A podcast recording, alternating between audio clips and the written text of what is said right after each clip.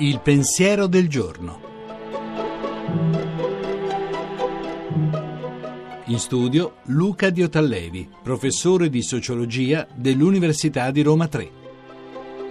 Chi ha qualche anno e ricorda le lavagne delle scuole elementari sulle quali si scriveva con il gesso, ricorda anche i brividi che venivano quando qualcuno per dispetto le graffiava. Quello di Dio è un nome che compare quando avvertiamo lo stridore insopportabile tra la finitezza della vita e la voglia che un suo momento bello non finisca. Come accettare la fine di una fetta di torta, di un bicchiere di buon vino, di un bacio appassionato, di una carezza, di uno sguardo, di un abbraccio, di un colloquio, di un tramonto stupendo, di una cena insieme? È più vera la fregatura della vita o la verità bellissima di quei momenti? Perché quei pezzi di vita contrastano con la vita tutta intera?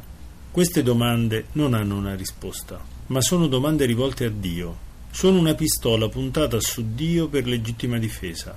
O mi dai una spiegazione o ti caccio dalla mia vita.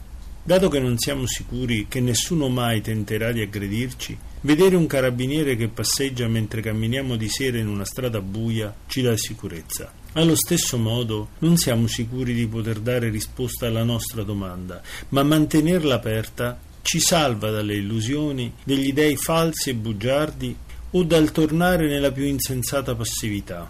Dunque, è più vero l'infinito su cui ci apre qualche momento o la finitezza della vita che prima o poi se ne va portandosi via tutto?